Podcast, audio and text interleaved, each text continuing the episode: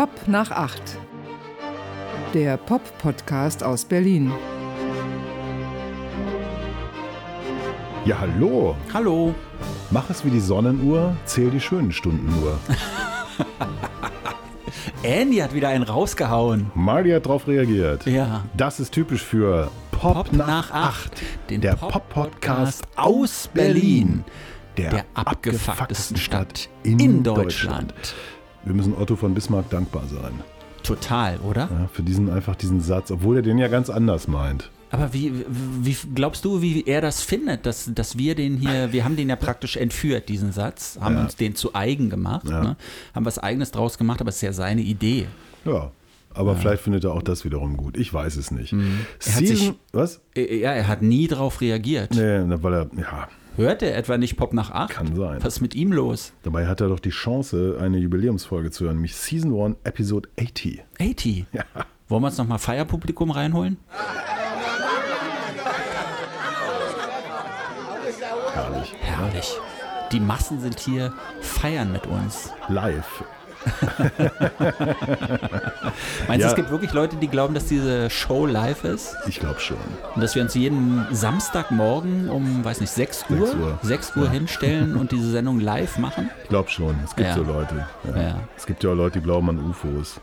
Hast du das mitbekommen? Das ist doch total absurd. Da gab es eine Anhörung im US-Kongress und da hat eine hochrangige, ähm, glaube ich auch so der eigentlich der Verschwiegenheit verpflichtete Person, eine Frau, hat darüber berichtet, dass die US-Armee im Besitz von abgestürzten UFOs wäre und auch von nichtmenschlichen Lebewesen, Ja. also den Überresten, Ich finde es krass, dass uns das nie erzählt wurde. Dass es verschwiegen wurde. Ja. Ändert das für dich alles? Nö, aber vieles. Also es bestärkt mein Gefühl, dass die Amis irgendwie dann doch am Ende des Tages eine Vollmeise haben. Ich habe mich gefragt, an welchen Gott diese Aliens wohl glauben. Glauben sie an den Christengott? Glauben sie an Allah oder Jehova? Sie glauben an den Gott des Geldes. An den Gott des Das Geldes? schnöde Mammut. Meinst du, die zahlen mit Euro oder mit Dollars, mit US-Dollars? Ja, ich finde das cool. Also ich finde es völlig absurd, dass sich jemand damit tatsächlich an die Öffentlichkeit traut mit solcher, mit so einer Behauptung. Ich fand das so lustig. Leute haben so, ja, das ist eine hochrangige US-Militär, die, äh, die, die wird ja nicht einfach so so etwas erzählen. Mein erster Gedanke war, Craziness ist, äh, hat ja nichts mit dem Job zu tun. ne? Kann sich ja, überall einstellen. Ja. Ach, naja. Hm. Es ist Sommerloch, darf man nicht vergessen. Ich meine, als wir hier uns ähm, vor ein paar Tagen getroffen haben, um das Manuskript für diese Sendung zu schreiben, zu formulieren, haben wir auch gemerkt, es ist echt Sommerloch. Es erscheint irgendwie so gut wie nichts an, an spannender Musik. Hm. Ähm, Der Löwe hat sich tatsächlich als Wildschwein Löwe, herausgestellt. Ja, albern, meine Güte. Ich habe dann gemerkt, so, dass es eigentlich mir eigentlich auch relativ egal ist, ob neue Musik erscheint, weil die interessiert mich sowieso nicht. so, ähm, was ich richtig toll fand, ja in letzter Zeit habe ich ja auch schon mal hier erwähnt, die Gabriels, ne? Eine tolle, tolle Band. Ah, das ist so Retro-Soul, ne? Oder was ist das? Ja, nee, das ist schon. Ähm, ich dachte so, das ist Mark Ronson 2023. Also jetzt natürlich nicht vom Sound eins zu eins, aber von der Idee mit diesem Erbe äh, schwarzer Musik was zu machen. Was dann irgendwie heutzutage auch richtig kickt. So, Ja, ne? also ja. Was er damals irgendwie mit seinen Sachen und natürlich die Amy Winehouse-Produktion und so weiter gemacht hat, daran hat mich das so ein bisschen erinnert. Und es ist dann eine Kultur, die, die mir sowieso ja gut gefällt, musikalisch, und Mhm. dann aber in, mit so einem Pop-Appeal, teilweise ist es auch ziemlich dark und so. Das hat mir eigentlich ganz gut gefallen. Ja. Aber ansonsten ähm, bin ich dann doch irgendwie in der Vergangenheit, das, das ähm, hat auch einen guten Grund. Ich Das ist meine, aber schade, weil ein paar Zuschriften gab es ja und Leute würden sich von uns wünschen, dass wir mehr über aktuelle Musik sprechen, beziehungsweise dass wir noch mehr so Empfehlungen geben, was uns gerade so gefesselt hat. Äh, zum Beispiel French the Kid hatte ich ja mal empfohlen vor ein paar Wochen. Das war so ein Rapper, der, der sowohl Französisch als auch Englisch rappen kann, weil er einen Teil seiner Kindheit oder Jugend in Frankreich verbracht hat und eigentlich gleichermaßen auf Englisch und auf Französisch rappen kann. Und daraus, aus der Anregung von Pop nach 8, ist ein Artikel entstanden, wo der sich mit French the Kid äh, beschäftigt. In der Wer kennt sie nicht? Ja, die Pop-Postille Neues Deutschland. Da ND. ist der erschienen. erschienen. ND. Unglaublich. Ja. Wenig später gab es den Aufruf, dass das ND kurz vor dem Aussteht und irgendwie Oh. unglaublich viel Geld braucht. Ne? Oha. Ja. So wie auch das Missy-Magazin. Ach, Die, die haben ja so eine Abo-Kampagne gestartet. Sie brauchten ganz schnell, ich glaube, 1000 oder 1500 Abos. Oh, das ist viel. Oh, das wow, ist wow, viel, wow, ja. Habe ich tatsächlich das Ma- Missy-Magazin abonniert. Ach, echt? Ja, dachte so als Solidaritätsgeste. Also ich finde, die sollten einen Starschnitt einführen. Mit Das- wem? Ich weiß ich nicht, aber das hätte Mit das, leicht bekleideten Frauen? Ich glaube, das ist nicht der Sinn des heißt doch Missy-Magazins. Missy. Missy-Magazin. Ja, wenn sie nicht wüssten, dass jetzt auch Heinz und Kunz und Martin ihre Zeitung, ihre Zeitschrift abonniert haben, würden sie es vielleicht sogar machen. Ja, aber man soll sich doch bitte mal entscheiden, was will man denn? Ja, was will man denn? Ja, Wer ist denn Mann? was willst du was will denn? Missy denn? Was will Missy? Ja. Missy möchte weiterhin gute Geschichten schreiben und interessante Blickpunkte auch auf die Popkultur werfen. So interessante Blicke, interessierte Blicke. Ich finde, dass sie es eigentlich sehr gut machen. Und ich lese es wirklich ganz gerne. Sonst hätte ich es auch nicht abonniert.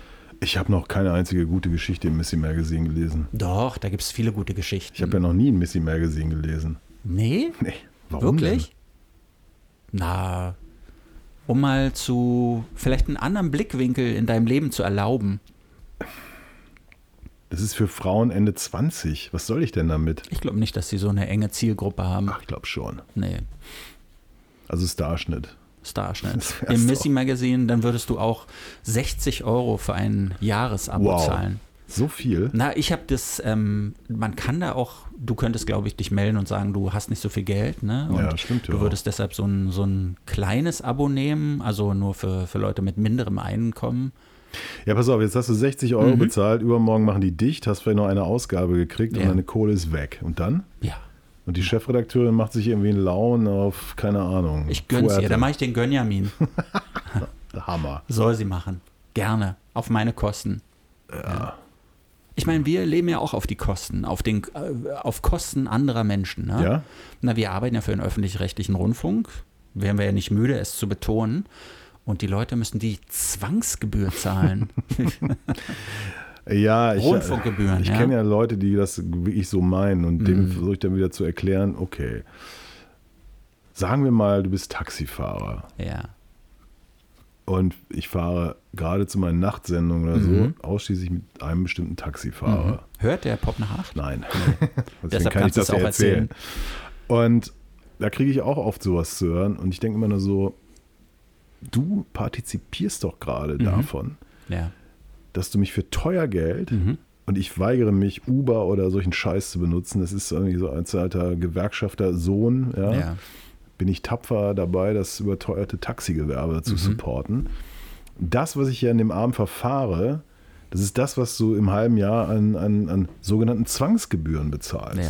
Ja. Ja. Ja, der, einfach den Kapitalismus nicht verstanden. Mich hat das ja sehr traurig Kapitalismus gemacht. ist ein, ein Nehmen und Geben. Natürlich. Und äh, solche Kreise, das wirft dann so Kreise, ne? Also du verdienst und gibst natürlich was weiter. Das trickelt dann so down, das Genau, Geld, ja. wie wir so sagen, in der Trickle-Down-Economy. ich habe bei mir in der Familie leider auch so einen Fall. Da ist jemand, kann ich jetzt nicht namentlich nennen, ähm, hat auf einmal so komische AfD-Neigungen entwickelt und redet auch so gerne dann auf Familienfesten äh, über ja, Zwangsgebühren und und. Und am Anfang habe ich immer noch so ernsthaft versucht, so, so auf so einer, man möchte, ich möchte es nicht eskalieren lassen, weil pff, bin ja ein harmoniesüchtiger Mensch, aber es ist natürlich auch für Familienfeste nicht gut, wenn Leute sich so streiten. Am Anfang immer noch so ernsthaft äh, diskutiert und debattiert, argumentiert. Und irgendwann habe ich gesagt, weißt du was? Leck mich doch am Arsch. Nee, habe ich nicht. Ich habe gesagt, du kannst nicht einfach den Rundfunkbeitrag boykottieren. Das geht nicht. Und dann sie so, "W- warum nicht? Warum nicht? Und dann habe ich gesagt, weil ich dann nicht mehr in den Urlaub fahren kann. Und das hat für, tatsächlich für gute Laune gesorgt. Ja. Und dann war auf einmal, ach so, ja, na, mein Gott, gut, dann ist es halt so. Super. Ja. Ich fahre ja auch nicht mehr in Urlaub. Nie wieder? Ich kann es mir nicht leisten. Hm. Trotz aller, die Gebühren sind ja ewig nicht wirklich erhöht worden. Ja. Es kommt nichts mehr an. Alles wird teurer. Die Hähne sind trocken, die Geldhähne Ja. abgedreht Ja. und äh, ich kann mir das echt nicht mehr leisten. Ja. Für uns ist das gut, für Pop nach acht. weil dann müssen wir nicht in die Sommerpause gehen, weil einer von uns nicht da ist. Hm. Ja. Ja, aber wie gesagt, ich will nochmal auf, die, auf diese Musik kommen, äh, Mhm. äh, insbesondere Musik von früher. Ähm, ich, ich war ja so ein bisschen ähm, durch Ulrich Gutmeyers Buch, Wir sind die Türken von morgen, wieder mal so ein bisschen nostalgisch zurückgeworfen. Ja. Und dazu passte, dass äh, ich unlängst ein Gespräch führte mit äh, einem Musiker namens Mark Pfurtscheller, der Bassgitarre, äh, Klarinette, Keyboard und noch ein paar andere Sachen in der Band The Wirtschaftswunder spielte.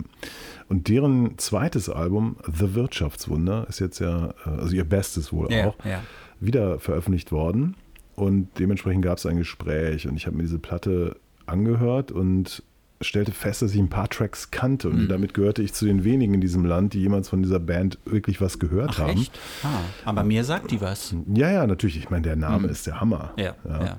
The Wirtschaftszone aus Limburg. Mhm.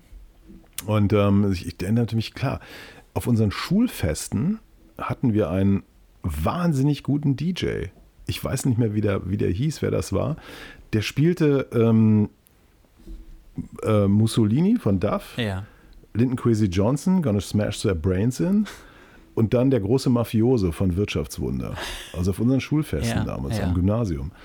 Und daher kannte ich das Zeug alles und so, dass ich dachte, wow, was, was für ein Glück, ja.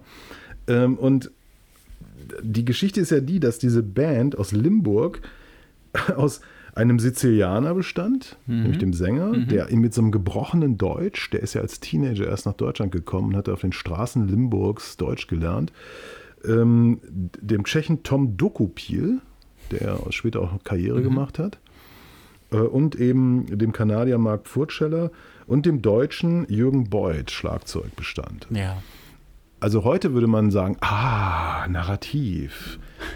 Ja, die Migration und Ja, überhaupt ja. und so. Und ähm, das war ein echt ganz lustiges Gespräch, weil ich glaube, der Pfurtschneller, der ist bestimmt 40 Jahre nicht interviewt worden, so richtig. Stimmt nicht. Gut, Meier hat ihn ja interviewt. Ey, der hat so viel geredet, das gibt's überhaupt nicht. Kennst du das, wenn du so Leute interviewst, die plötzlich Ja. Äh, ja, ne? ja, ja, ja.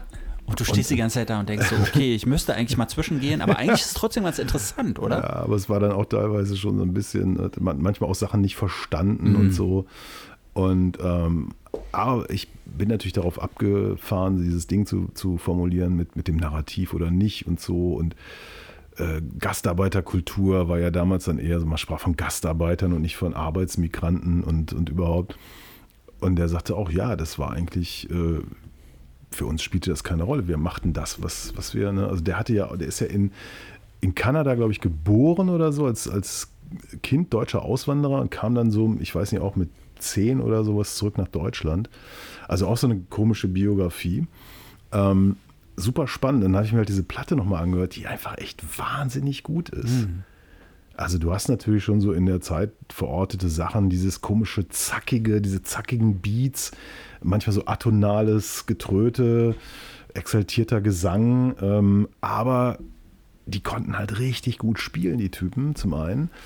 Und dann sind halt so Hits drauf, wie der große Mafioso Ja. oder Aber das hat Gutmeier in diesem Buch, Wir sind die Türken von morgen, auch wirklich ganz gut beschrieben. Auch diese Migra-Geschichte natürlich, dass Ja. das nicht von ungefähr kam, dass ja auch Gabi Delgado Lopez ein Spanier war und dass, dass das vielleicht ähm, so die damalige deutsche Musikszene, selbst diese alternative Musikszene, irgendwie nochmal um, um so bestimmte Blickpunkte so, so erweitert hat. Und äh, das fand ich so ganz spannend an diesem Buch insgesamt. Ja, und ähm, ich habe ihn auch gefragt, sagen Sie mal, oder wir haben uns geduzt, Ja. weil es war so im Ja. Vorgespräch so und dann war er gleich beim Du und ich dachte, okay, dann lassen wir das jetzt. Ja. Wusstet ihr eigentlich, was ihr da macht? Mhm. Und er hat das vielleicht auch nicht so ganz verstanden, aber er meinte schon, naja, also uns war klar, dass wir alle möglichen Sachen machen wollten Mhm. und dies und das und so und überhaupt. Aber ich glaube, die Genialität war den allen natürlich nicht so ganz klar. Den Plan hatte da keiner so richtig. Aber ähm, irre. Und vor allem auch, dass diese Platte niemals äh, offiziell irgendwo mal aufgetaucht. Es gab es nicht digital, ja. nichts. Ne? Die Leute haben irgendwie das Album so gerippt und auf YouTube gestellt, also das Vinyl, die Vinylversion und so. Und ähm, er hofft natürlich, dass man jetzt ein bisschen vielleicht die Geschichte auch ja gerade rückt, also zu sagen, guck mal, das war, wir waren auch dabei. Ne? Aber das war halt so typisch. Ne? Die haben eine erste Platte gemacht, dann gab es äh, einen Deal mit irgendeinem so schrundigen, keine Ahnung, Label. Sie wollten aber bei Deutsche Grammophon unterschreiben und sowas. Und dann gab es Rechtsstreit. Das heißt, die Platte ist liegen geblieben. Dann gab es einen Unfall. Eine Tournee konnte nicht stattfinden. Ja dann noch ein bisschen dies und, und dann sagt er ja, und plötzlich haben alle nur noch auf Englisch gesungen mhm. und dann sind wir Mitte der 80er und dann ist diese Band vorbei. Ja. ja. Das hat so viele Acts damals erwischt, das ist so krass, ja. Und von dieser Zeit ist wirklich gar nicht so viel übrig geblieben. Ähm, Spotify verspricht ja immer oder sagt ja. ja immer, wie viele Millionen Songs sie haben, 100 Millionen, 200 Millionen, was weiß ich, wie viel das inzwischen sind. Aber aus dieser Frühzeit, von diesen ganzen Indie-Sachen, ja, wo auch eben, wie du es meintest, nicht ganz klar ist manchmal, wer hat die Rechte eigentlich daran, weil das damals nicht so geklärt wurde oder, oder ein Vertrag ist auf einer Serviette geschrieben worden oder, oder, oder. Ähm, das ist einfach und dann taucht diese Musik heute nicht mehr auf. Ne? Es gibt keine Archive, wo man sie holen kann. Ja. Und das ist eigentlich das, ich, ich habe das irgend so eine Zahl gelesen, dass damals tausende von Songs so in dieser Zeit, Deutschpunk, Neue Deutsche Welle, NDW so erschienen sind. Und wir kennen ja eigentlich nur einen Bruchteil davon, selbst die Leute, die sich damit auskennen. Genau, lokale äh, Szenen, lokale Labels ja. teilweise und so. Und er hat auch gesagt, er hat 2014 mit diesem Projekt angefangen und hat erstmal die ganzen Rechte zurückgekauft mhm. von Verlagen ja. und so, die, die auch dann, die haben das Zeug, machen aber nichts damit. Und wenn du sagst, könnte man nicht, dann sagen sie, ach naja, das ist ja viel zu aufwendig und machen, halten dann aber die Hand auf, wenn sie das Zeug dir wieder äh, natürlich, natürlich, ja, aber gut, das ist das äh, Geschäftsmodell ja? von Verlagen, ne? Also und ähm, jetzt, äh, ich habe dann auch gefragt, naja, oh, wie ist denn, guck mal, Palais Schaumburg haben es mhm. doch wieder getan. Ja. Die Zimmermänner äh, ähm, haben sogar eine neue Platte gemacht. Mhm. Östro 430, äh, ja, kommt jetzt demnächst, Anfang ja. September. Und dann sagt er so, ja, naja, das ist, er hätte auch schon gehofft, dass man wieder zusammenkommt, vielleicht auch neue Songs macht. Also ja. sie würden halt sehr weit auseinanderleben, aber immerhin Angelo, der Sänger, sei jetzt im Rentenalter und hätte quasi Zeit. Ne?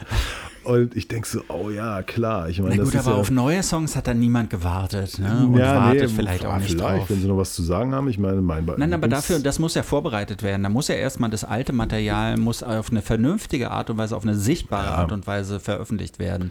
Und dann kann man vielleicht mit ja, neuen erste, noch kommen. Erste, das erste Album mhm. ist ja mhm. auch auf Tapete oder Büro B wieder veröffentlicht worden. Ja. Allerdings ist es ziemlich schwierig. Das ist ganz anders noch als die zwei. Also die, das zweite Album ist es einfach. Ja. Also das erste Reissue hat auch keiner mitgekriegt und so. Ne? Und, äh, aber mein Lieblingsbeispiel ist ja wie ich Fehlfarben, ne? also die ja zurückkamen und dann äh, ganz tolles neues Material gemacht haben, wie ich finde.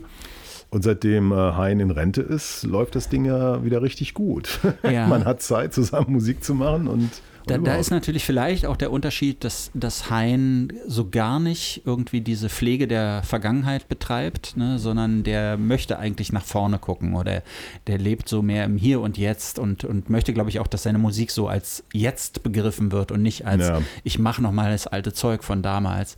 Und er hat ja auch nach wie vor was zu sagen. Ne? Also, ja, auf jeden Fall. Ja, deshalb ähm, ist das vielleicht was anderes. Wobei wissen wir dann erst, wenn da wirklich was Neues käme. Aber da braucht es dann eben so jemanden mit Energie, der Lust hat, irgendwie das Ganze auch zu organisieren.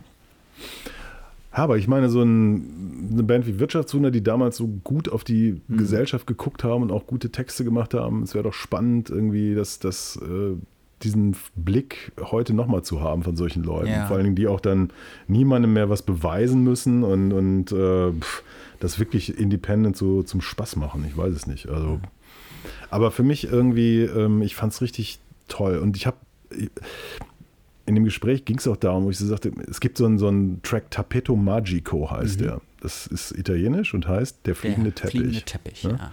Und dann sind da so Türk-Sounds, so mhm. und mit so einer Klarinette.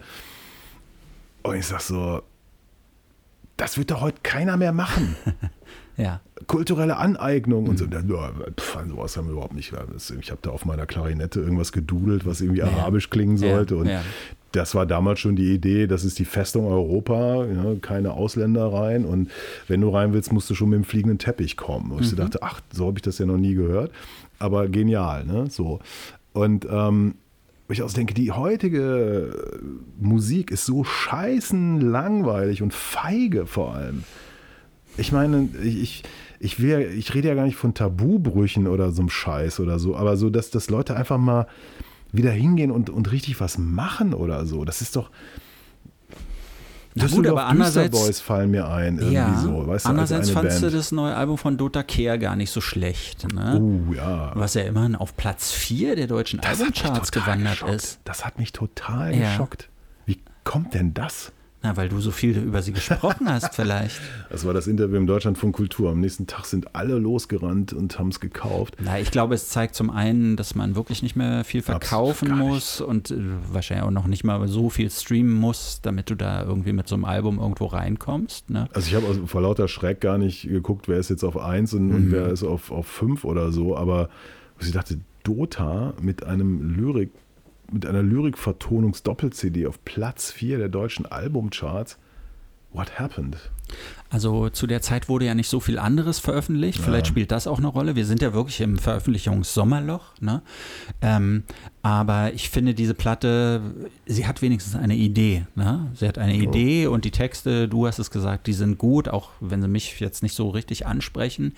Ähm, das einzige Album, was ich mir in letzter Zeit so an Neuerscheinungen so nochmal so richtig reingezogen habe, ist das neue Blur-Album. Und da trifft es so gut, weil du eben meintest, das, das ist irgendwie alles so langweilig. Auch dieses Album ist irgendwie merkwürdig, so ein bisschen lauwarm. Es ist schön in seiner sentimentalen Grundstimmung, finde ich. Aber es ist so, so richtig aufregende Dinge passieren ja da gar nicht mehr. Man hat so das Gefühl, Damon Alban ist jetzt so fast so in seiner Spät-Crooner-Phase so ein bisschen angekommen.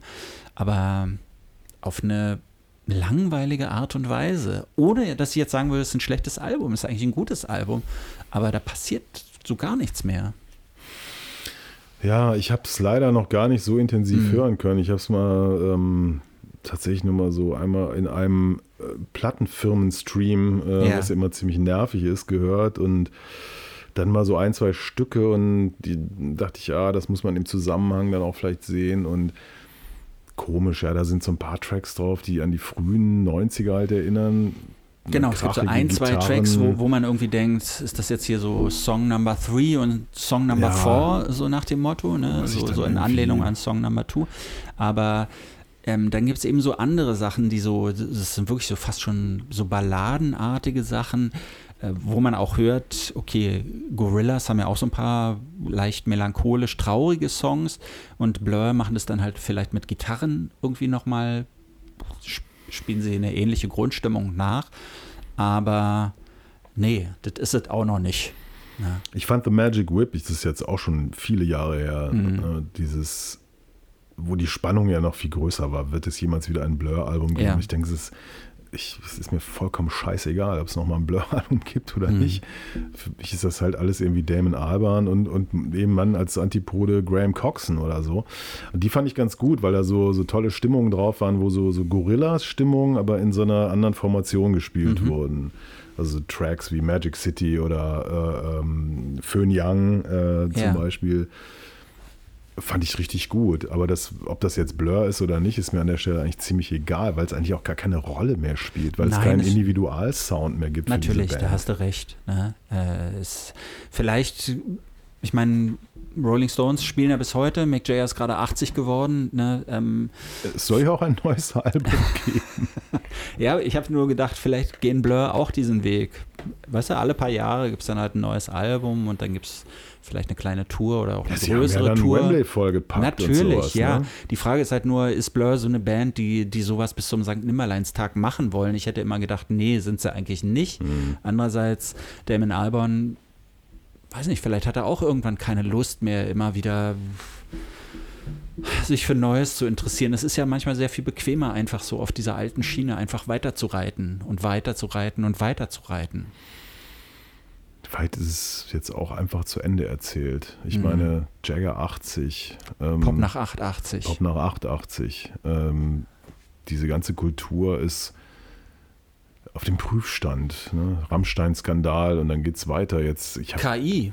KI, dann habe ich jetzt aus dem Jazzbereich habe ich übrigens auch so eine, so eine sexuelle Übergriffigkeitsgeschichte gehört. Die, ich, so Stimmt, habe ich auch gehört. Ja. Ähm, erschreckend und äh, Wo Leute wahrscheinlich zu Recht darauf hingewiesen haben, es ist kein Einzelproblem, kein Rammstein-Problem oder sowas, ja, sondern ja. es ist ein systemisches, systematisches Problem. Ne? Und das ist vielleicht dann, keine Ahnung, vielleicht ist es einfach vorbei. Die Menschen, die uns hören, hören es jetzt zum ersten Mal und sind vielleicht erschüttert. Aber wenn ihr erschüttert seid, sucht Hilfe. gibt bestimmt auch Telefonnummern, wo man anrufen kann, um damit klarzukommen, dass Ja. es vorbei ist mit der Rockkultur. Naja, es gibt ja trotzdem noch die kleinen Geschichtchen, die man so erzählen kann. Zum Beispiel Nachklapp zur Episode 78. Ich weiß nicht, ob du dich erinnerst, hatte ich erzählt, dass äh, große Popstars, wenn sie auf der Bühne sind, wenn sie da auftreten, dass sie mit Dingen beschmissen Ja. werden. Drake zum Beispiel mit, einem Handy beschmissen worden, wo man auch denkt, was soll das denn jetzt? Was ne? soll er auch damit? Der hat doch bestimmt eins. Eben, ja. Und Harry Styles mit Skittles. Ich meine, das sind Süßigkeiten, die kosten einen Euro, ja. Da kannst du doch einen Harry Styles nicht mit beeindrucken. Aber wenn er eins ins Auge kriegt, das, Das kann stimmt. ins Auge gehen. Das stimmt, ja. Aber Adele jedenfalls ist aufgetreten in Las Vegas Ja. und sie hat darauf reagiert. Ähm, nicht, dass sie beschmissen werden sollte, aber sie hat gesagt, ey, wenn einer von euch auf die Idee kommt, mich zu beschmeißen, dann ist hier aber die Hölle los. Hat sie gesagt, Ja, hat sie ja? gesagt.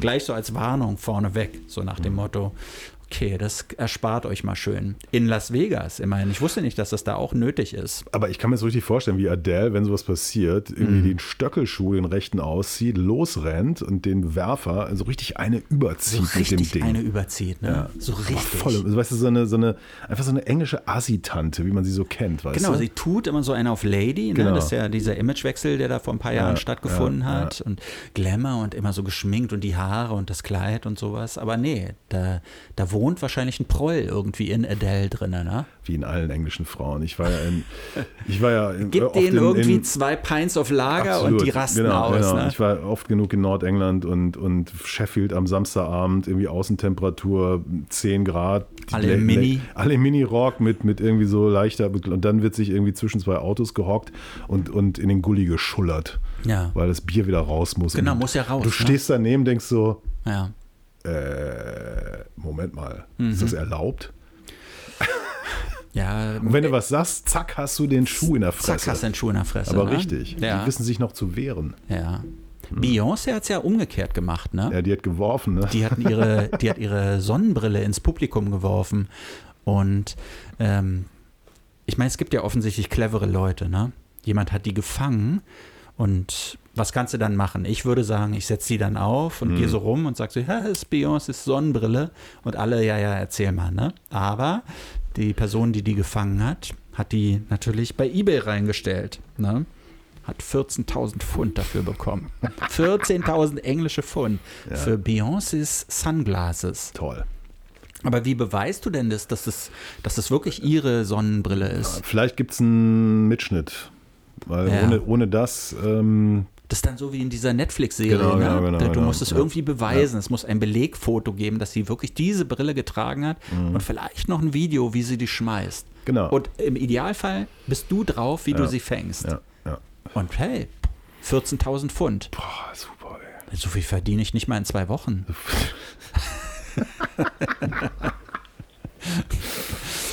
Na, ist doch wahr, oder nicht? Hm.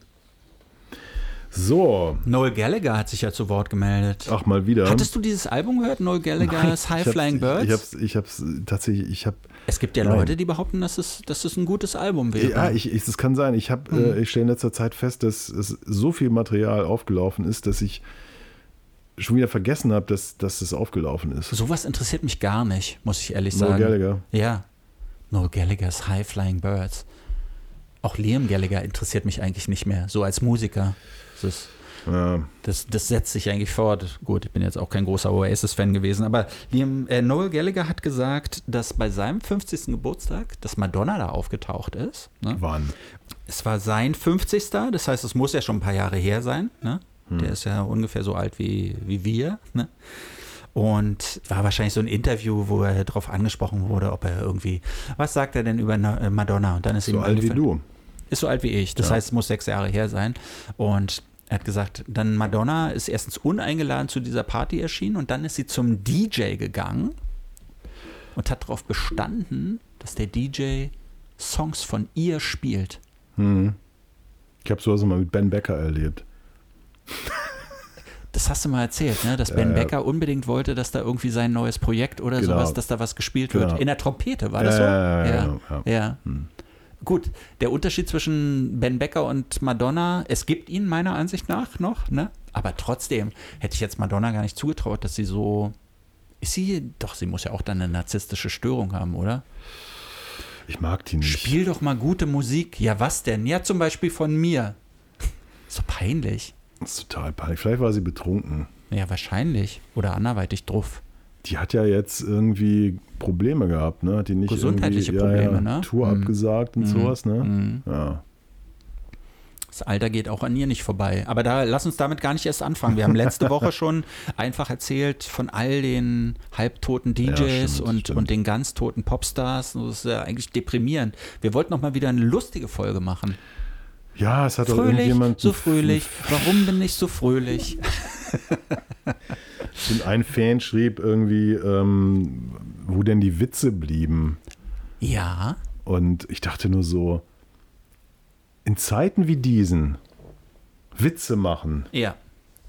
darf man das? Darf man das? Nee. Darf man gar nicht, Nein, ne? nein. Aber wurde uns nicht sogar ein guter Witz zugespielt?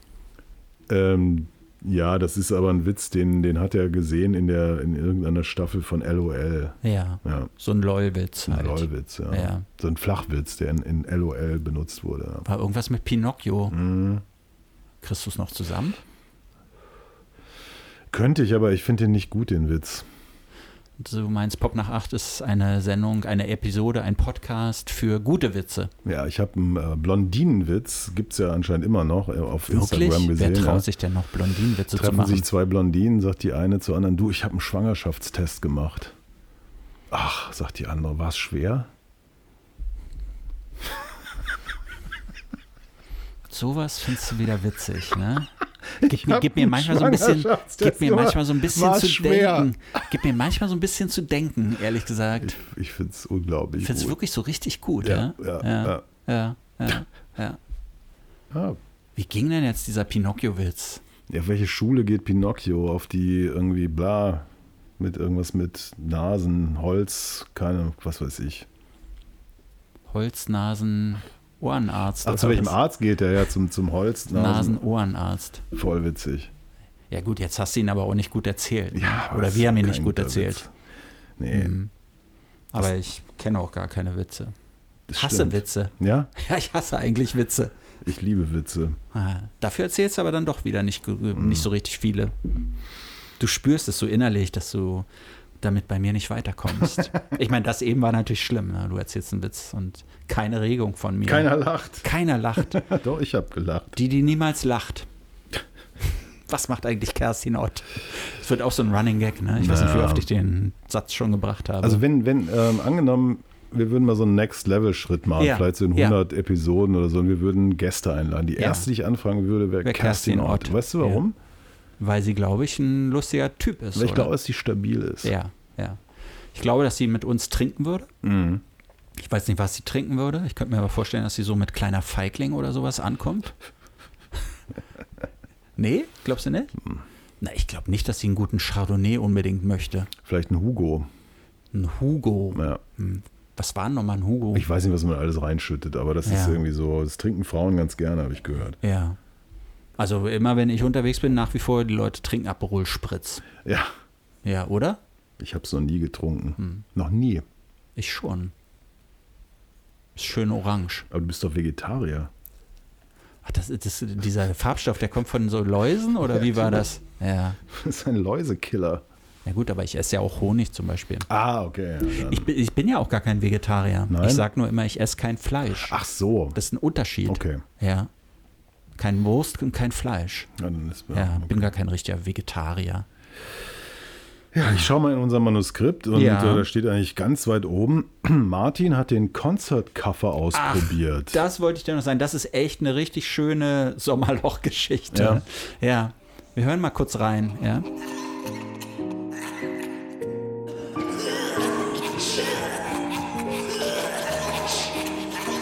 Was war das jetzt? Wie man hier hören kann, klassische Musik. Ich kann dieses Stück, auch wenn es so unglaublich bekannt ist, nicht identifizieren. Du weißt es natürlich, aber ich verbiete dir es jetzt zu sagen, weil ich nicht doof dastehen möchte. Und man ruft diese Webseite also auf, den Concert Cover, und dann kann man, indem man da die Enter-Taste drückt, äh, beziehungsweise Spacebar drückt, kann man da so Huster rein produzieren. Also dieses ganze Husten und Räuspern und so, was man hier gerade eben gehört hat, das, das mache ich dann sozusagen. Und das ist so ein richtig schönes, sage ich mal, eine 90er Jahre Internet-Idee, weil es einfach völlig sinnbefreit ist. Aber du kannst dich dann so herrlich darüber lustig machen, wie das ist bei so einem Klassikkonzert, wo es ja wirklich ganz ernsthaft zur Sache geht und wo es ganz ruhig sein muss und wo die Musik im Vordergrund steht. Und da zauberst du dann einfach ein paar Huster und ein paar Räusperer hinein. Weißt du, was ich nicht verstehe? Nee. Warum das nur bei Konzerten mit klassischer Musik passiert? Weil ich Mhm. bin ja, oh, ich habe viele Jazzkonzerte gesehen und auch viele Konzerte, wo die Musik ganz fragil und, und Ja, ruhig ja. war. Da hustet niemand. Aber vielleicht sind die Leute da noch nicht so alt und, und todkrank. ja, genau, sie haben alle TB. Oder ist es nicht doch irgendwie bei so einem Klassikkonzert irgendwie viel, viel ruhiger im Zuschauerraum? Äh, Nee? glaube nicht. Ich glaube doch, da herrscht ja fast, also da herrscht ja fast Schweigen wie in der Gruft bei solchen Klassikkonzerten. Hm. Und noch dazu bei so einem Klavierkonzert, da, da ist ja wirklich fast gar kein Sound da, der irgendwie so, so einen Huster übertönen könnte. Ich habe unlängst hatte ich eine Nachtsendung im Mhm. Premium-Sender Deutschlandfunk Kultur. Ja. Und vor meinen Nachtsendungen läuft ganz oft eine Sendung mit dem Titel Neue Musik. Ja. Es gibt die Radiokunst und die neue Musik. Mhm. Und das war, also man kommt dann da an, da ist auch keiner mehr im, im Studiobereich oder so, dann setzt man sich hin und meistens drehe ich das ab, weil es unhörbarer, Ja. ich sag mal so, ist für mich, es gibt sicherlich Menschen, die mögen das. Ja. Die madrilenische Schreioper, die, ich, die mich vor Jahren traumatisiert hat, aber egal. Äh, also ich setze mich da hin und, und höre irgendwie äh, Menschen sprechen, irgendwie so, in, in, mit so einem ganz bestimmten Sound, so, so oldschool-mäßig. Und immer merke ich so, ach, das ist ja, und es geht um die Darmstädter Ferienkurse 1953. Ist ja schon eine Weile her, ne? Genau, und das Ja. war eine Jubiläumssendung, wie ich dann rausgefunden habe, aus dem Jahre 1900, das war das wievielte dann? Oder war es- 73? Nein, nein, nein, nein, nein, das war 1993, glaube ich. Ah ja, das okay. sind 50 Jahre, ne? Nee, 93 sind dann war's 30 Jahre. 2000, 93? 93 sind Nein, 30 Jahre. Nein, das wäre 83. 83 sind 40 Jahre. Dann ist es Quatsch. Egal. Was eine, hattest du in Mathematik in der Schule? fast immer eine 6. Ja, eigentlich. okay. Frag dich mal warum. auf dem Halbjahrs und dann, naja. Auf jeden Fall ähm, war es eine Sendung vom Deutschlandradio Berlin. Mhm. Also ganz alt. Ja.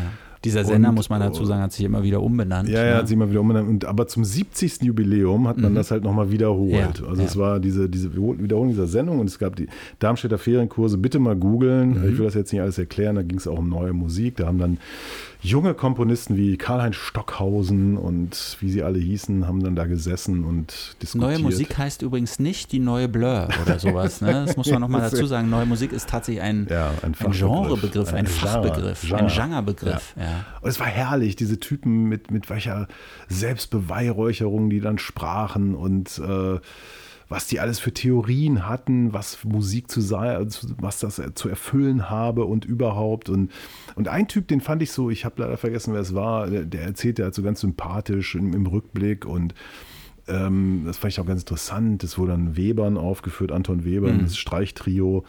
Und das war eine schöne Aufnahme, also eine schöne, schöne Aufführung, fast so gut wie die Bababababab und so.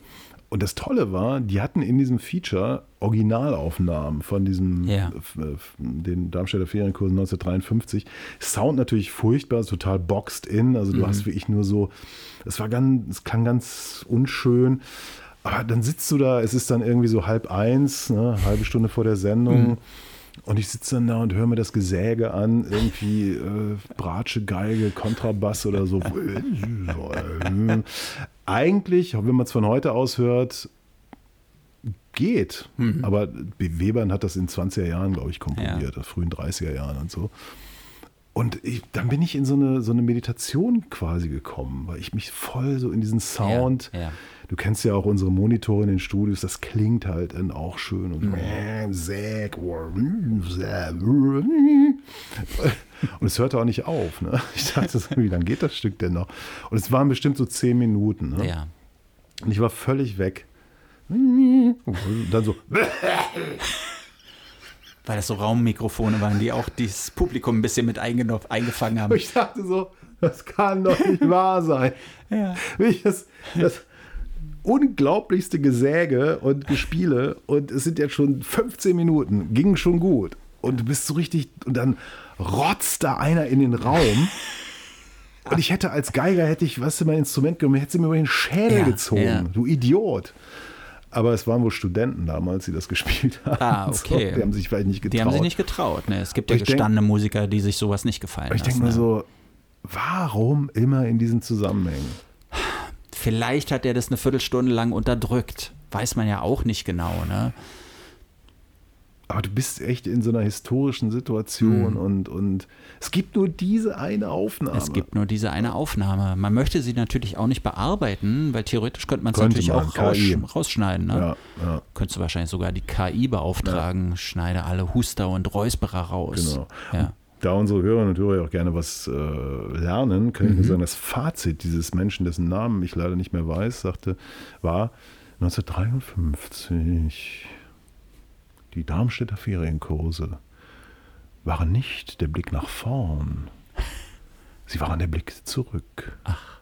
Ja, weil ich meine, die haben halt nicht. Mhm. es wurden zwar aktuelle Sachen aufgeführt, aber das Wichtige war, der Blick auf diese große Tradition, äh, Berg, Webern, Schönberg und so, was da ja, ja noch gar nicht so lange vor. Also ich meine 53, Ja, ja, ja, ja, klar. 33, Klar. äh, das sind 20 Jahre. Drei, so. 30 Jahre, ja. Und dann sagt er noch, ja, das ist ja nie gespielt worden. Und da denkst du auch so, ja, natürlich. Die, Mhm. Da war ja was, ne? Da war ja eine Zeit, klar. wo sowas gar nicht so eben. en vogue war. Genau. Und ähm, da war ich so ein bisschen wehmütig. Ja, das Moment kann ich verstehen, aber es ist natürlich trotzdem krass, dass so eine Musik dann immer noch neue Musik heißt. Ne? naja, weil neue Musik hat ja eigentlich was damit zu tun, auch, also der Sinn des Wortes bedeutet doch, dass sie irgendwie doch nach vorne schauen muss eigentlich, dass sie irgendwie, aber neue Musik, ich meine, wenn man jetzt mal so guckt, ja, es gibt ja so ein paar Festivals, die sich mit neuer Musik auseinandersetzen und ganz ehrlich, ich finde, dass da nicht, also wie sage ich es jetzt vorsichtig, ohne bestimmten Leuten auf den Schlips zu treten, ja, die das eventuell jetzt hier hören, aber es ist doch wirklich nicht so, dass das noch den Atem von, von Vorwärtsgewandtheit oder Avantgarde oder sowas ausströmt, sondern das ist doch, es ist natürlich nach wie vor sperrig auch, ne? aber, aber das, was bei diesen Festivals aufgeführt wird, das hat man ja unter Umständen schon, selbst wenn man sich nicht für äh, neue Musik interessiert, schon dutzende Male so erlebt so und weiß, okay, dann wird gesägt, ja. So, nee, jetzt mal ehrlich. Ja, aber ich meine, also- wenn gesägt wird, ist ja schon mal gut. Ne? Ich meine, Ja. ist ja nicht, dass ich, ich habe ja häufiger schon diese Sendung im Rücken gehabt, Mhm. bevor ich selber on air ging. Und ich fand so als Trend interessant, dass häufig ja gar nichts zu hören ist. Also wo ich immer so denke, ist jetzt was kaputt oder Ja. äh, läuft das Band, wie wir immer noch sagen, wo es ja digitale Files sind noch, wo einfach gar nichts zu hören ist. Legendäre Geschichte. Ich muss sie nochmal erzählen, auch wenn ich sie schon mal erzählt habe. Ähm, da lief eben, ich weiß nicht, ob es die neue Musik war oder ob es die Klangkunst war, diese Sendung im Deutschlandfunk Kultur. Klangkunst, Radiokunst und Ich- neue Musik. Ja, Hm. jedenfalls eine dieser Sendungen lief und Hörer riefen erbost an, nachts, du hast es gesagt, da ist keiner mehr, außer da unten beim Empfang. Ach, die haben beim Empfang angerufen. Die haben dann beim Empfang angerufen und gesagt, das Radio ist kaputt. Ja, da kommen nur Klänge raus, ihr müsst irgendwie einen Fehler haben. Und dann wurde hektisch, weil es gibt einen Techniker vom Dienst, der dann im Schaltraum da eben doch noch ist und so. ja, heute Und ja dann- nicht mehr. Jetzt nicht mehr, aber damals eben doch. Mhm. Und dann wurde hektisch nach diesem Fehler gesucht, Mhm. weil als reingehört wurde, wurde festgestellt, ja, das äh, klingt nicht gut, das klingt nicht gesund. Der Fehler bestand aber darin, dass diese Sendung tatsächlich diese Art Ja. von Klang Ja. ausgestrahlt hat. Zehn Minuten, glaube ich, gedauert, bevor sie festgestellt haben, dass das eigentlich ganz genau so klingen soll, wie es geklungen hat. Was eigentlich ganz witzig ist, so als Geschichte, oder? Nennen wir es doch andere Musik und nicht neue Musik. Genau. Es ist andere Musik. Ehemals neue Musik, jetzt andere Musik. Wobei ich muss ja sagen, ich hatte mal zwei schöne Erlebnisse. Das eine ist aber zu kompliziert zu erklären, das andere ist einfacher. Ich äh, lege los, sende los, ja, mit vollem Werf, wie es halt so, wie es meine Art ist. Ja. Und erzähle und spiele und überhaupt und es muss so 20 Minuten nach eins gewesen sein, kriege ich eine Mail einer Kollegin, die offensichtlich dachte, hm, mal sehen, ob ich da was lernen kann. Höre ich Ja, doch mal heimlich ja. zu. Und die schrieb mir, du, ähm, du sendest nur Krach, nur Rauschen und, Ja. und überhaupt. Aber du selber in der Moderation warst noch zu verstehen, oder? Ja, nein, es war, es ist, äh, das, das, das Ding war, ähm, wir hören ja sozusagen das, was wir rausschieben. Ja. Wir hören ja nicht das, Ja. was zu hören ist Ja, draußen. Ja. Habe also nichts gemerkt. Auch da gab es noch einen Techniker vom Dienst. Mhm. Und dann gehe ich da hin und sage, ähm, ich habe hier eine Mail gekriegt, dass hier nur so und so. Und dann hat er irgendwie nachgeguckt und hat gesagt, oh, die Frequenz ist abgeschaltet. Ach. Die haben in der Nacht irgendwelche Umschaltarbeiten an deutschlandweit an irgendwelchen Sendemasten übernommen, äh, unternommen, aber nichts gesagt. Ja, Das heißt, die einzigen, die mich hören konnten, waren Leute, die DAB Plus haben, ja. was in diesem Land vor ein paar Jahren natürlich niemand war, Und den Livestream wahrscheinlich, ja. und den Livestream. Aber mir hatte man nichts gesagt. Die Schweine. Und das heißt, also die Sendung geht ja vier Stunden und ich saß dann da, es war 20 nach 1, ich dachte so, wie soll ich denn jetzt hier Sendungsbewusstsein entwickeln? ja, ja. Ich meine, 99 Prozent der Menschen hören nichts. Hören nix. Dann habe ich noch so einen Aufruf gemacht Mhm. und dann meldete sich jemand aus dem Raum Leipzig und sagte, pff, ich höre dich hier auf dem Küchenradio, so Ganz alten, normal. ganz normal. Mhm. Und so stellte sich raus, das ist, das wusste der aber wohl auch, das ist eine alte Richtfunkstrecke der DDR gewesen, Mhm. die sie vergessen hatten abzuschalten, Ja. weil die war dazu da, wenn jetzt sozusagen Blitzschlag, Atomkrieg Mhm. oder andere Unbillen übers Land hineinbrennen. Diese Frequenz wäre immer gelaufen. Ja. Wahrscheinlich zwischen Stasi-Hauptquartier und keine Ahnung. Und da hörte der mich. Ne? Und ich hatte dann also in dieser Nacht so drei Hörer. Es war herrlich. Aber das ist doch dieses Ding, wenn man ein Radio macht ja, und anfängt, dann sagen einem immer so, so möchte gern Auskenner, du sollst dir so jemanden vorstellen, dem du erzählst. ja, genau. Also du sollst nicht predigen, du sollst keine Monologe halten. Du musst dir vorstellen, da sitzt jemand, den du irgendwie magst, der sitzt dir gegenüber und in deiner Moderation, du erzählst dem einfach irgendwelche Sachen. In dem Falle hast du es eben drei Leuten erzählt. War wahrscheinlich deine beste Sendung, die Ich du je aber, gemacht hast. hatte aber schlechte Laune. Ja, ja, das kann ich mir gut vorstellen, weil man das Gefühl hat, man arbeitet komplett für die Tonne, oder? Das Beste wäre noch gewesen, wenn sie gesagt hätten, du kriegst kein Geld dafür. Das hat ja keiner gehört. Das Ja. war ja abgeschaltet. Ja, aber ich ja. habe Geld gekriegt. Ach. Ach, ich freue mich auf meine Nachtsendung. Ja? Ja. Hast du wieder eine? Ja, jetzt gleich hier in der Nacht zu Sonntag Ach du Schande. geht's wieder ran. Ei. Vier Stunden lang. Seelenlose Maschinenmusik. Mir fällt es ja immer schwerer, ne? ehrlich gesagt. Na, währenddessen fällt es mir nicht so schwer. Mir fällt es irgendwie danach schwer. Ja, Ich bin danach. danach im Arsch. Ich finde es vorher schwierig, dabei Mhm. geht so hinterher furchtbar. Ja, so Nachtschichten, ich weiß nicht, wie Krankenschwestern oder, oder Pfleger oder so, oder Bäcker, wie die das auf die Reihe bekommen, weiß ich nicht. Größter Respekt. Hm, total. Aber Bäcker wohnen nicht alle in so kleinen Dörfern, wo man dann hinterher auch schön schlafen kann und nicht in so einer Metropole wie wir, wo, ich meine, hier kommt es ja, Bäcker in Berlin, ich meine, die müssen ja auch in der Fabrik notfalls backen, wenn es. die kriegen doch hier, die alle, die, die kriegen doch das Zeug aus China, es wird da in China vorgeformt und dann kommt es hier in den Connector, wie es so schön der heißt. Teig nicht hier angerührt, dann Nee. wird es nach China ge geflogen, dann werden die Brötchen in China gebacken und dann kommen sie hier in die Berliner Bäckereien. Und so ähnlich. Nee, aber so wird es ja, glaube ich, mit Obst gemacht oder mit Nordseekrabben, habe ich neulich gehört. Ja. Nordseekrabben werden in der Nordsee gefangen, dann werden sie nach Marokko geflogen Zum Poolen. zum Poolen und dann kommen sie zurück zu uns. Notfalls nach Sylt oder So. so. magst du Krabben? Nee. Nordseekrabben mag ich schon mal gar nicht. Vor allem seit ich weiß, wie sie gepoolt werden. Da sind wir ja schon bei unserem Albumklassiker. Wirklich? wo wir so maritim sind. Ach, richtig. es ist der große Zeitpunkt gekommen. Wir wurden schon öfter gefragt, woher kommt Andys Begeisterung für diese Band? Diese Band heißt natürlich Santiano Ja, wer kennt sie nicht? ist eine wirkliche Erfolgsgeschichte, muss man wirklich sagen. Ja, also wenige Bands in Deutschland sind so erfolgreich wie Santiano. Aber immer wieder wurde ich gefragt, was ist eigentlich mit Andy und warum interessiert er sich so für Santiano? Aber eigentlich habe ich das ja alles schon mal erzählt. Ja, aber da heute muss ja es nochmal in geballter Form loslassen. Ach, guck mal, so, so irgendwie, was er nostalgisch, melancholisch oder was hat er mhm. geschrieben? Ja. Ja, ja, eigentlich habe ich schon alles erzählt. Na gut, aber heute nehmen wir uns als Albumklassiker ein ganz bestimmtes Album vor. Ja, bis ans Ende der Welt. Ja, das Erfolgsalbum, das Erfolgsalbum von Santiano. Die anderen waren aber auch sehr erfolgreich. Ja, aber das ist ihr kommerziell erfolgreichstes. Ja, man darf eins nicht vergessen, es ist bestimmt in drei oder vier Editionen veröffentlicht worden. Immer wieder. Immer so, wieder, ja. So ja. erweitert und unplugged das ist oder live oder sowas. worden. Mhm. 2012 war es und äh, keiner wusste ja so richtig, was, was passierte eigentlich mit. Ja. Ähm, das ist ja eine Band ohne Geschichte, wenn man so will. Die das ist ja nicht so, dass Santiano eine Ochsentour gemacht hätten. Äh, und Sind das nicht alles ehemalige Seeleute, die sich auf so einem Kutter, genau. auf einem Nordseekutter ja, genau beim so Krabbenfang kennengelernt ja, haben? Beim Krabbenpoolen in Marokko ja. haben sie sich auf dem LSD-Trip kennengelernt. Nee, das sind alles so, so gestandene weiß, Mucker. Mhm die im Norddeutschen unterwegs waren im Wesentlichen. Und, die in ähm, unterschiedlichen Bands da schon gespielt haben, die aber alle Bands. nicht so erfolgreich jetzt waren, ne? Ja, und dann gab es halt den ähm, einen Sänger, ähm, der eine Musical-Karriere hatte. Mhm. Ähm, und ja, die sind dann zusammen gecastet worden, wenn man so will. Ja. Mit dieser Idee, da sowas Maritimes aufzunehmen. Und man wusste nicht so richtig. Und dann haben die das auf den Markt geworfen.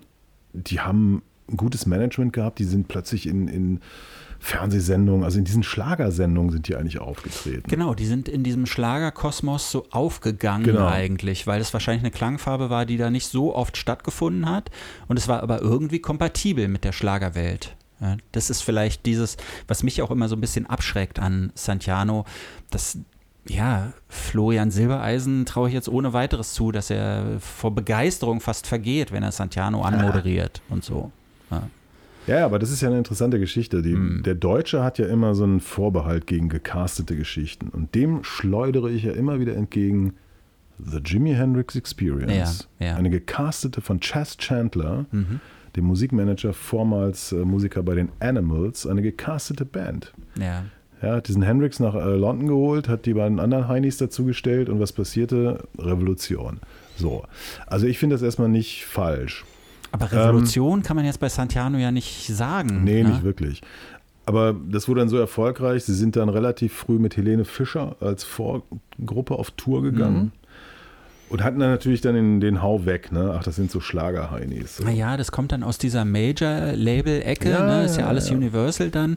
Und natürlich kann man sich vorstellen, wie dann so, so Musikmanager, noch nicht mal die Produzenten, die, die sich vielleicht das Ganze überlegt haben, sondern Musikmanager so leuchtende Augen bekommen und denken, das wird da sich wie verschnitten, wie, wie geschnitten Brot verkaufen. Zumal ähm, man ja relativ nah ist an dieser ganzen Mittelalter-Szene, genau, die ein ja. riesen, riesen äh, Business ist, ja. darf man nicht vergessen. Und die Themen sind dann ja auch so, wir sind frei wie der Wind, äh, ist ein Song auf dieser Platte. Es geht um Treue. Weit es, übers Meer. Es geht um diese Weite, es geht um dieses sich losmachen von von den ja, Zwängen des Alltags. Ähm, man geht nach Kalifornien, weil die Straßen dort mit Gold gepflastert sind. Äh, es ist die, die, ja, die, die Liebe, die, die im Hafen bleibt, wenn man 500 Meilen auf dem Meer ist und so weiter und so fort und das ist einfach wahnsinnig gut gemacht. Also gerade auf dieser ersten Platte, diese Mischung aus diesen Traditionals, ähm, Whiskey in the Jar ist mhm. drauf. Äh, 500 Meilen ist ja auch ein ja, Cover, 500 ne? Miles, 500 Miles. Ja, ne? klar. Ähm, wenig ist, ist tatsächlich original geschrieben. Ähm, und ich persönlich habe einfach ähm, ein wahnsinniges Faible für alles Maritime. Mhm. Ich habe eine Shanty-Sammlung, also CDs mit Shanty-Songs, drei Stück. so viele? Das reicht auch. Drei? Wow. Das sind aber so, so Shanties, ähm, das ist so richtig historisch korrekt gemacht. Es gibt in Liverpool einen mhm. Laden, die verkaufen nur Shanty-CDs. Ja. Und da kannst du dann dich beraten lassen und sagen, ah, das ist hier haben wir eine CD, ausschließlich in der Karibik gesungene äh, äh, Segel-Hiss-Songs Ja. oder ausschließlich in den südlichen Kapverden gesungene Ankerwerfen-Songs und sowas. Aber da Also- ist ja wenigstens noch eine Idee dahinter. Naja, aber bei, bei Santano, bei diesem Album, das ist so eben dadurch, dass das eben so, so viele Traditionals auch sind, die dann irgendwie so eingedeutscht wurden, beziehungsweise ja auch äh, im Original so gesungen werden, aber dann eben so eine bestimmte Produktionsweise haben. Ich weiß nicht, mir kommt es wirklich wie ein Plastikprodukt vor und deshalb bin ich immer so bin ich immer so abneigend gegen Santiano, obwohl die ja politisch stabil sind und die äh, wir haben ja so einen Kollegen, der, der die zum Teil auch persönlich kennt, so, einen- so einen Ex-Kollegen beim Deutschlandfunk Kultur und der immer sagt, das sind korrekte Typen und sowas, glaube ich auch. Aber, Aber trotzdem. das ist ja das Interessante. Das hat ja für mich sozusagen, also diese Entwicklung ist ja spannend. Es gab ja dann eine Weiterführung, also wo es ähm, teilweise ein bisschen härter wurde, auch inhaltlich, wo dann viele sagten, oh, die sind rechts und so. Ne? Also das ist so wie diese, geht so in Richtung neue deutsche Härte. ja, Ähm, aber je erfolgreicher sie wurden, desto mehr haben sie ihre Position genutzt, bis hin ja zur Karrieregefährdung. Also es gab dann, vor der Pandemie war das noch, äh, Tourneen, wo sie sich, äh, insbesondere der eine ähm, Kollege, der in Flensburg da oben irgendwo wohnt und eigentlich nur Plattdeutsch spricht, in Ablehnung der restdeutschen Kultur, sich explizit auf der Bühne ähm, pro äh, äh, Flüchtling etc. Ja. und, und vor allem was, was halt die äh, Menschen angeht, die übers Mittelmeer und so. Das hat verheerende Reaktionen hervorgerufen in Social Media und das Management hat gesagt, keine politischen Äußerungen mehr. ja, ja. Das haben die dann auch gemacht, ein paar Shows. Und dann haben, haben sie gesagt, wisst ihr was, leckt uns doch am Arsch. So. Und wenn, wenn ihr das äh, vor allen Dingen auch ans Publikum gerichtet, wenn ihr damit ein Problem habt, dann bleibt doch weg. Ja, ja. Und das fand ich eine ganz interessante Wandlung, äh, wo, wo klar ist, wir haben jetzt einen Status und vor allem haben wir das und das Geld verdient und nutzen das, um das an eine riesen Menge von Leuten zu bringen. Weißt du, ob jetzt hier äh, ähm, Singer-Songwriter Franz Huber im, im Privatclub irgendwie sagt, ja, wir müssen aber, interessiert doch niemanden. Aber wenn die vor, vor 60.000 irgendwo spielen und sagen, ey, hier so und so und so, Trotzdem sagen, sind sie ja keine politische Band, die jetzt das irgendwie die Nein, ganze Zeit es so durchziehen. Ne? Es ist natürlich die Konnotation mit eben diesen maritimen Hm. Themen und, und das Mittelmeer ist halt ein Massengrab geworden Klar, und, äh, ja. und die geben ja auch Kohle an, an diese, diese, diese Organisationen, die die Hm. Rettungsschiffe finanzieren etc. Und das hat mir so im, im, im, im, im Rollback, wenn du so willst, diese erste Platte auch nochmal schmackhafter gemacht auf eine gewisse Ja. Art und Weise, weil das ist eine nette Popplatte mit diesen Shanty-Harmonien, die mich Hm. immer wieder packen. Ja, und wenn ich, wenn ich hier abends sitze und vielleicht so zwei kleine Gläser Wein getrunken habe und. Chardonnay? Oder ist dann ein Rotwein dran? Nee, nee, nee. Und letztens So meinte meine. Freundin, also wenn ich es noch fünfmal höre, dann, dann finde ich es vielleicht auch gut. Zumal ich ja auch pantomimisch das Ganze Ja. begleite, ja, und die Chöre ja auch mitsinge. Aber nach drei, vier Songs sagt sie, kann man das jetzt mal ausmachen? Ja, ich habe mir jetzt zum ersten Mal dieses Album in, in der Gänze angehört. Ne? Und ich muss ehrlich sagen, ich finde es auch nicht so schlimm, wie ich jetzt tue. Sondern, nee, es ist ja wirklich so, gerade auch so, als dann eben 500 Meilen da gekommen ist, weil ich, weil ich diesen Track von Bobby Bear so gut finde Ja. im Original. Oder was heißt im Original, der hat den ja auch schon gecovert und so. Und ich stehe einfach so auf so sentimentale, melancholische ja, sehnsüchtige Musik eigentlich. Und das haben sie ja wirklich gut eingefangen. Aber es ist halt ein relativ cleaner Sound, der mich immer so ein bisschen abschreckt äh, und mir nochmal deutlich macht, dass es eben auch ein Produkt ist. Es ist nicht nur Herzensangelegenheit, sondern es ist was, was auch ein bisschen am Reißbrett entworfen wurde und, und dann versucht wird, möglichst professionell umzusetzen. Es ist so ein bisschen anders, um nochmal auf letzte Woche zurückzugreifen. Jake Buck stellt sich dahin und haut an der Gitarre so einen raus, ja. Und du könntest ja auch diese Art von Songs so mit ganz minimaler Instrumentierung und mit Männerstimmen so los raushauen. Ja, heute sind wir bei Inas Nacht. sagen- Ach, was haben wir gelacht? Weißt du, Ja, äh, aber Jake Buck ist genauso produziert, wie Santiano Natürlich, produziert ist. genau. Aber natürlich es hat sich jemand noch gedacht, dass ein bisschen dreckiger oder ein bisschen Ja. kratzigerer Sound besser passt zu diesem 18-Jährigen. Und äh, in Deutschland gilt es, glaube ich, immer so als Gütesiegel, wenn, wenn Produktionen so clean klingen, mhm. so, so glatt irgendwie so ein bisschen. Ich habe sie ja leider nie live gesehen. Mhm. Ich habe es auch die, in diesem Jahr wieder verpasst. Also Jens Balzer empfiehlt ja immer diese äh, in Bad Segeberg, ne, die Santiano-Festspiele. Das ist das Woodstock des Nordens. Äh, da, wo auch immer die Karl-May-Festspiele genau, genau. waren. Ja. Das, muss, das muss hilarious sein, was Wirklich? da abgeht. Ne? Das ist so das große Heimspiel. Ich, ich muss mal das Foto suchen, das hatte ich dir schon mal geschickt vor Jahren. Da war ich ja. auf der Echo-Preisverleihung und da gab es immer vorher ein Universal-Treffen und da habe ich zwei von den äh, Jungs von Santiano getroffen und habe mich mit denen fotografieren lassen. Das hast das du, du hast mit Kerstin Ort hast du mir geschickt. Genau, das war, das war an einem, glaube ich, ein Jahr später oder ein Jahr früher und Santiano ähm, habe ich da auch getroffen. Ich suche das mal raus. Ich hoffe, ich habe das noch irgendwo. Poste es doch auf unserer Website. Genau, es ja. kommt dann auf den, ja, wo packe ich es hin? Weiß ich nicht. Instagram oder so. Aber jetzt ist ja immer noch nicht erklärt, warum ich die so toll finde. Aber ja. ich, ich, ich sage ja immer, ich war im, in, einem, in einem früheren Leben, war ich, habe ich auch schon mal im Hafen gestanden, habe mir Schiffe angeguckt. Weil das Verrückte ist ja, ich, ich, ich liebe alles, was damit zu tun hat. Ja? Mhm. Ich habe aber keine Ahnung von Schiffen. Ich würde ich würde niemals auf ein, irgendwie, es gibt ja diese Leute, die segeln durchs Mittelmeer oder so, ja. ne? und das würde ich niemals machen. Also Boote sind mir unheimlich. Ach, ah. ja. Ah. Aber ich gucke es mir unheimlich gerne an und, und mag diese, diese Geschichten und diese Melodien und was da so alles dranhängt. Hat bestimmt was, was mit deiner Kindheit zu tun. Wieso? Naja, weiß nicht, du hast da wahrscheinlich wirklich, wir haben so oft schon den Seewolf hier erwähnt, das hat dich irgendwie so, Raimund Harmsdorf hat dich irgendwie in seinen Bann genommen. Oder die Schatzinsel oder sowas, so eine alte ah, ja, auf Räuber. Ein, ein Europa-Märchen, nee, nicht Märchen, sondern Hörspielplatten. Hörspielplatten, ja. ja. 4,99 Mark, die ja. Schatzinsel. Oh, Erzählt herrlich. von Hans Klarin oder irgendwie sowas, ne? Ich weiß nicht. das war nicht Hans Klarin. Nee, aber. Helmut Lange vielleicht. Vielleicht, ja. Herrlich. Ja, ich freue mich schon auf das neue. Es soll ja im Herbst, glaube ich, ein neues Santiano-Album kommen. Ne? Na, denn Mantau, oder? Da freue ich mich. Hm. Ja. Gut, das war schon wieder. Die ähm, alten Fährmänner gehen von Bord. Ja, Folge 80. Schon zu Ende. War gar nicht schlecht, oder? Nö, dann kommen ja auch noch ganz, ganz viele. Ja. Ne? Sharen, liken, schreiben, tralala. Followen, empfehlen und natürlich gerne Mails an mail at popnach8.berlin. Ja, die 8 als, die Ziffer, 8 als Ziffer. Und damit ein fröhliches Ola Ola. Ola Ola. Das war's schon wieder mit Pop nach 8. Kommentare zur Sendung gerne per Mail an mail at popnach8.berlin oder direkt über die Webseite popnach8.berlin. Noch mehr Ausgaben von Pop nach 8 mit Andreas Müller und Martin Böttcher fast überall da, wo es Podcasts gibt. Please hang up and try again.